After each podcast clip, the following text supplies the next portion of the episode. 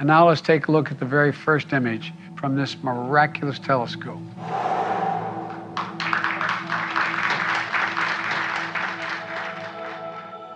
Tady je Matěj Skalický a tohle je Vinohradská 12.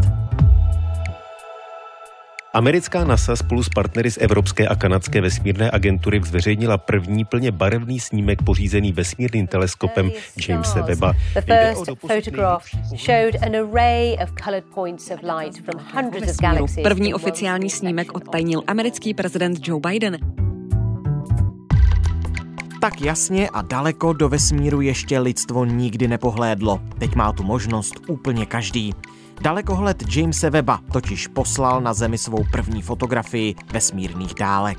Co na ní je a proč je teleskop zároveň strojem času? Řeším s Janem Spratkem z Pražského planetária. Dnes je středa, 13. července. These images are going to remind the world that America can do big things.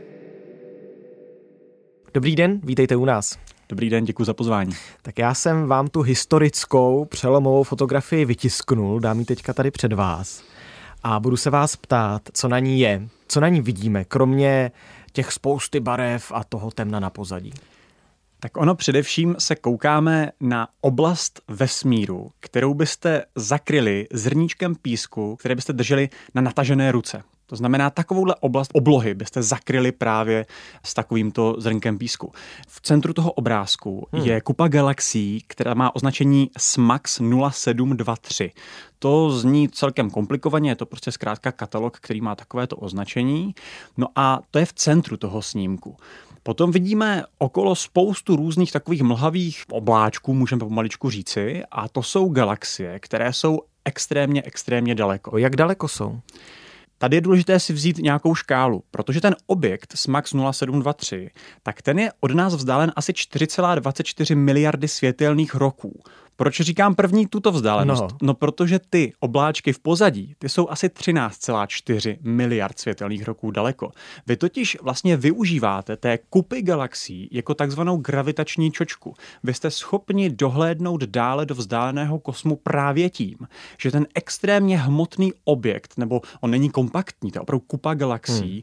kde to není tvořeno jenom takzvanou barionovou hmotou, to znamená hmotou, kterou vy vidíte, se kterou normálně interagujete, což je, že, já nevím, stůl, já, eh, jakýkoliv eh, atom, který tady létá kolem nás, molekula, to všechno je barionová hmota.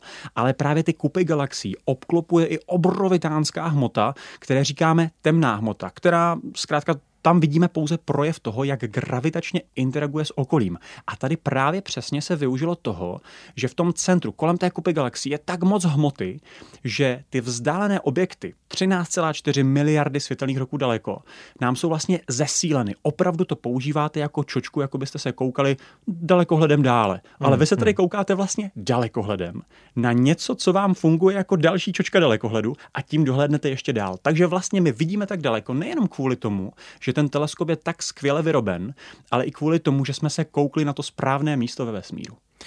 A když říkáte, že se díváme teďka teda přímo jenom na tom obrázku pouhým okem stovky, možná tisíce galaxií, ono jich bude nakonec miliony, možná miliardy a v každé té galaxii zase miliony, miliardy planet třeba?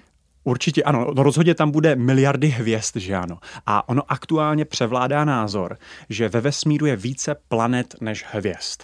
I u naší sluneční soustavy máme jednoduchý příklad, že ano, jedna hvězda, jedno slunce a osm planet, teda aspoň když označujeme tato tělesa jako planety. A to by znamenalo, že tady máme nějaký poměr jedna ku osmi. No dobře, pokud by tento aspoň přibližný poměr platil i ve vzdálených částech kosmu, a nemusíme jít ani tak daleko, nemusíme jít až miliardy světelných roků daleko, tak si můžeme představit, že kolem těch hvězdiček, které tvoří třeba i tyto galaxie, obíhají další planety. A v ten moment se opravdu můžeme bavit o tom, že se koukáme teď na snímek, kde mimo miliardy hvězd v těch obrovském, tom obrovském počtu galaxií jsou i další obrovské miliardy planet. A co ty barvy? Tam jsou namodralé, paprskovité takové útvary, potom do oranžova, do červena. Když se na ten snímek podíváme, tak asi to, co právě lidi nejvíce zaujme, tak zrovna není ta kupa galaxií, která je taková zvláštně e, potemnělá tam uprostřed, ale trošku svítí, co si budeme povídat. Ale nejvíc asi lidi zaujme takové ty paprskovité hmm, objekty hmm. a to jsou prosím hvězdy. To jsou hvězdy, které ale jsou pořád ještě v naší galaxii. Vy vlastně, jak jsem popisoval to zrníčko písku, které byste natáhli zkrátka na té natažené ruce a zakryli tu část oblohy, tak za tím zrníčkem při takhle malém pohledu byste viděli vlastně těch několik x, já jsem to ještě celé nepočítal, ale asi 10 hvězd, které jsou stále v naší galaxii. To, co my vidíme, ty paprsky, tomu se říká difrakční paprsky a právě způsobuje to konstrukce samotného toho teleskopu, jak on je vlastně e, vyroben a tím, že má šestiúhelníková jednotlivá zrcadla, tak to vytváří takovéhle takových hezkých šest paprsků. Ale zkrátka to, co my vidíme teda s těmi paprsky, to jsou hvězdy ještě u nás. Cokoliv, co už tyto difrakční paprsky nemá, co takhle nemá, že z toho středu nevedou ty čáry, tak už jsou objekty, které jsou teda mimo naši galaxii. A tam právě vidíme objekty různých tvarů, můžeme si říct, některé jsou téměř bodové, některé jsou větší, rozmazané a menší a mají různé barvy. Ta interpretace je taková, pokud teda si ji vykládám já správně, tak je to právě tak, že ty červenější, oranžovější objekty, ty, které zkrátka postrádají modrou barvu, tak jsou objekty, které jsou od nás nejdále. Mm-hmm. Protože my víme, že vesmír se rozpíná a když se nám vesmír rozpíná, tak to znamená, že vlnová délka světla se vám také natahuje. No a pokud se někdy někdo podíval na to, jak vypadá v podstatě ta sinusoida elektromagnetického záření, tak vidíme, že třeba modrá barva, tak ta je taková jako, tam ta sinusovka prostě fičí opravdu hodně rychle, ale ty vlny, ta vlnová délka u červené barvy je natáhlejší. A jakmile vy vezmete modré světlo a začnete rozpínat vesmír, tak se vám začne natahovat i ta vlnová délka a začnete z té modré přecházet právě i do té žluté, oranžové a červené barvy. Takže objekt, který je červenější, se od nás vzdaluje rychleji, což znamená, že je dále od nás ve vesmíru. Objekt, který je namodřelejší nebo žlutější, tak je k nám výrazně blíže. Vy jste zmiňoval, že ty nejzaší objekty jsou až 13,5 miliardy světelných let daleko. Tak to vidíme snad až na konec vesmíru. Ne? Téměř ano. Ono, představa o tom, jak starý je vesmír, tak je asi 13,8 miliardy roků. E, to znamená, ano, díváme se na objekty, které vznikly, řekněme si, nějakých 300, 400, možná 500 milionů roků po velkém třesku. Hmm. Takže opravdu my se koukáme do minulosti. A tady je právě pěkné dát si takový jako, jako lehkou nauku z toho, jak se šíří světlo, protože vy vlastně úplně na všechno, na co se v běžném životě koukáte, tak se koukáte do minulosti. Pokud vy, že jo, sedíte naproti mě a mrknete, tak já to vidím se spožděním. To spoždění je samozřejmě nepředstavitelně malé, že ono to vlastně není měřitelné, ale je to spočitatelné. Ale jakmile se začnete pohybovat ve větších a větších škálách, jako například koukám se na náš měsíc, který je v průměrné vzdálenosti 380 tisíc km daleko, no tak pokud víme, že rychlost šíření světla je 300 tisíc km za sekundu, no tak se na ten měsíc koukám už se spožděním 1,2 sekundy. Hmm. A u slunce je to tedy rychle, když to přepočítáme, asi 8 minut minut. Přesně tak, protože Slunce je přibližně vzdáleno asi 150 milionů kilometrů, takže přesně s tím tou rychlostí šíření světla vychází to na 8 minut. Ale když to posunete ještě dál, tak třeba eh, že hvězdy, které vidíte na obloze, nejbližší hvězda Proxima Centauri, samozřejmě teda po Slunci, tak to máte 4,3 světelného roku. Vy se nekoukáte na to, jak ta hvězda vypadá teď, vy hmm. koukáte se, jak vypadala před 4,3 eh, roky. Když se kouknete na nejbližší větší galaxii, galaxii v Andromedě, tak to je 2,5 milionu světelných roků daleko. To znamená, vy se koukáte na ten objekt, jak vypadal před dvěma a půl miliony roky. No a zkrátka, jak se koukáte dále a dále, no tak se díváte více a více do minulosti.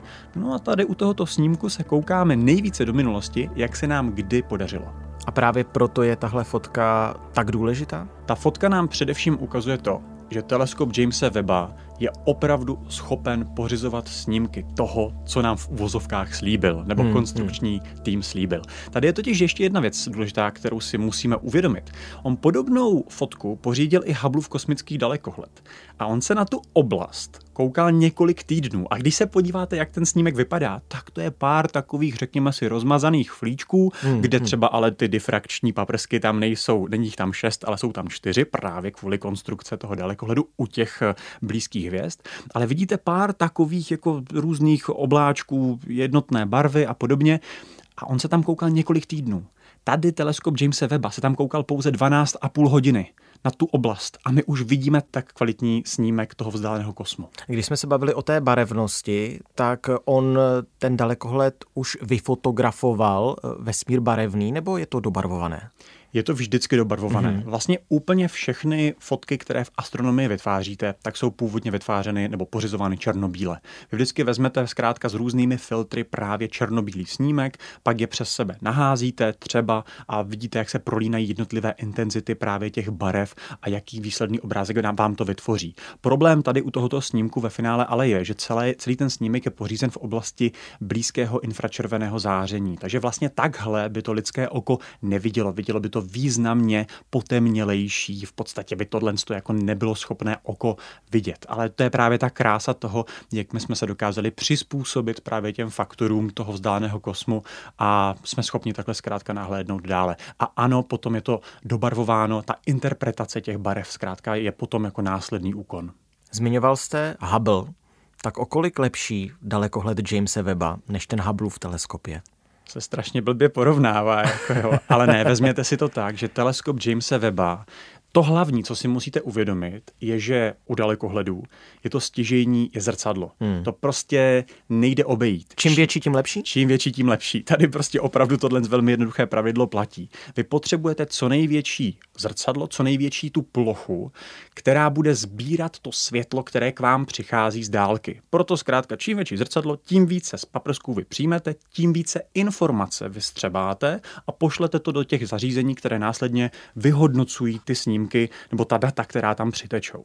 To znamená, to zrcadlo, které je tady v tomto případě skoro třikrát větší, než které má Hubble v kosmický dalekohled, tak už v tomto vidíme zkrátka to porovnání. A třikrát větší to znamená, aby Vezmi, si to dokázal představit? Tady tenhle ten teleskop má vlastně průměr toho zrcadla, které je teda poskládáno z 18 šestiúhelníkových takových zrcadélek, tak je ten průměr asi 6,5 metru. U Hubbleova teleskopu jsou to asi 2 metry. To znamená opravdu významně, významně větší.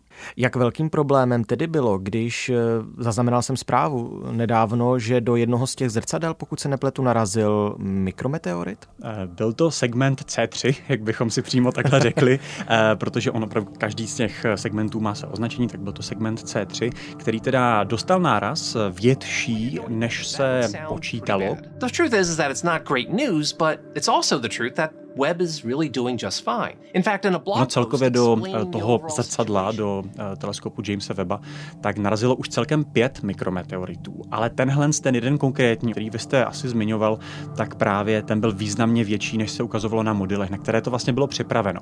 Ale i tak se podařilo velmi rychle zjistit, že ten teleskop je pořád v plné kondici.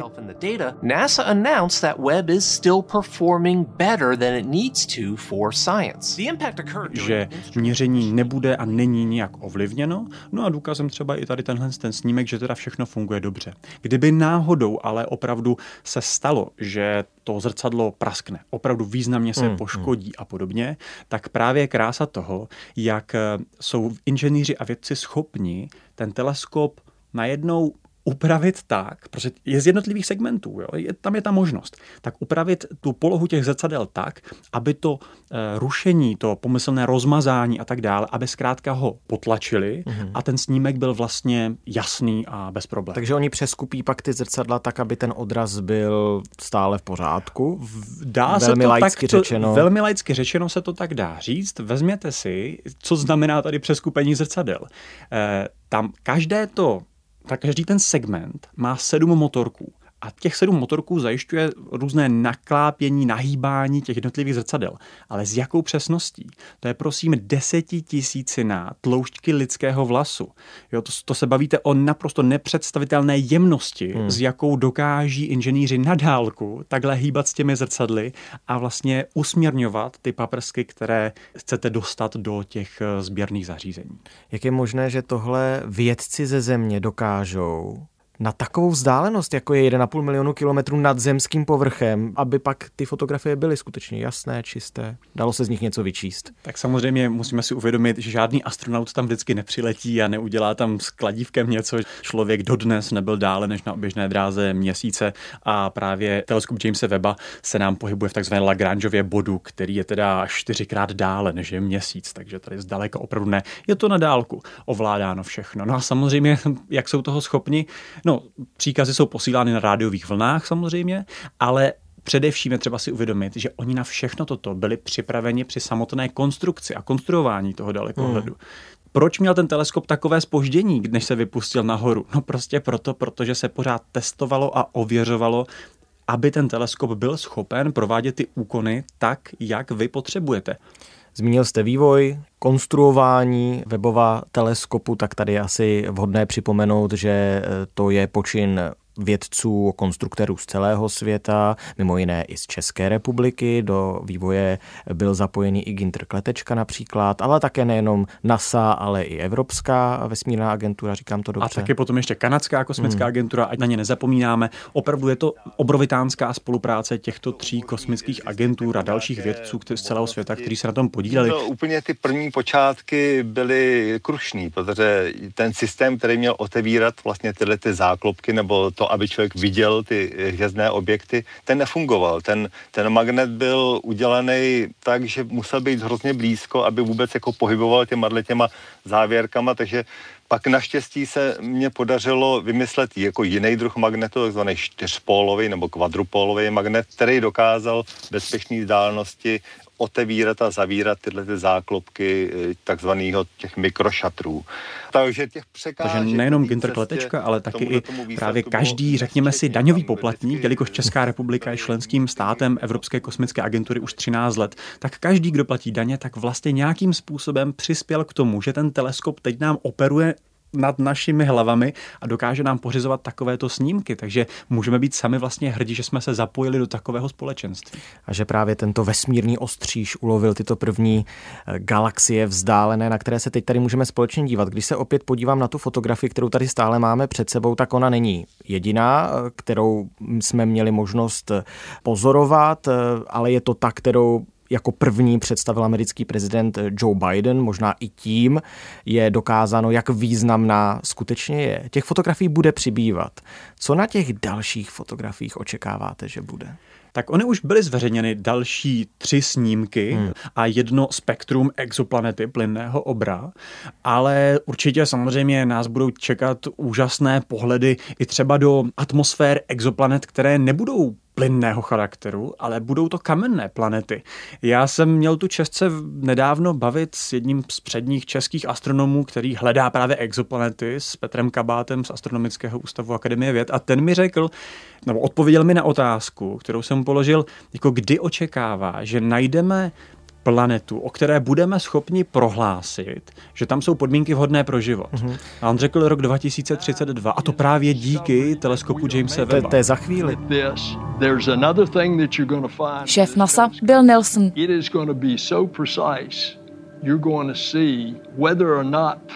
Ještě je tu jedna věc, kterou tento teleskop umožní. Bude tak přesný, že určí chemické složení atmosféry planet a tím půjde zjistit, jestli jsou obyvatelné. Budeme schopni odpovědět na otázky, které ještě ani neznáme. To je to, co se tu děje.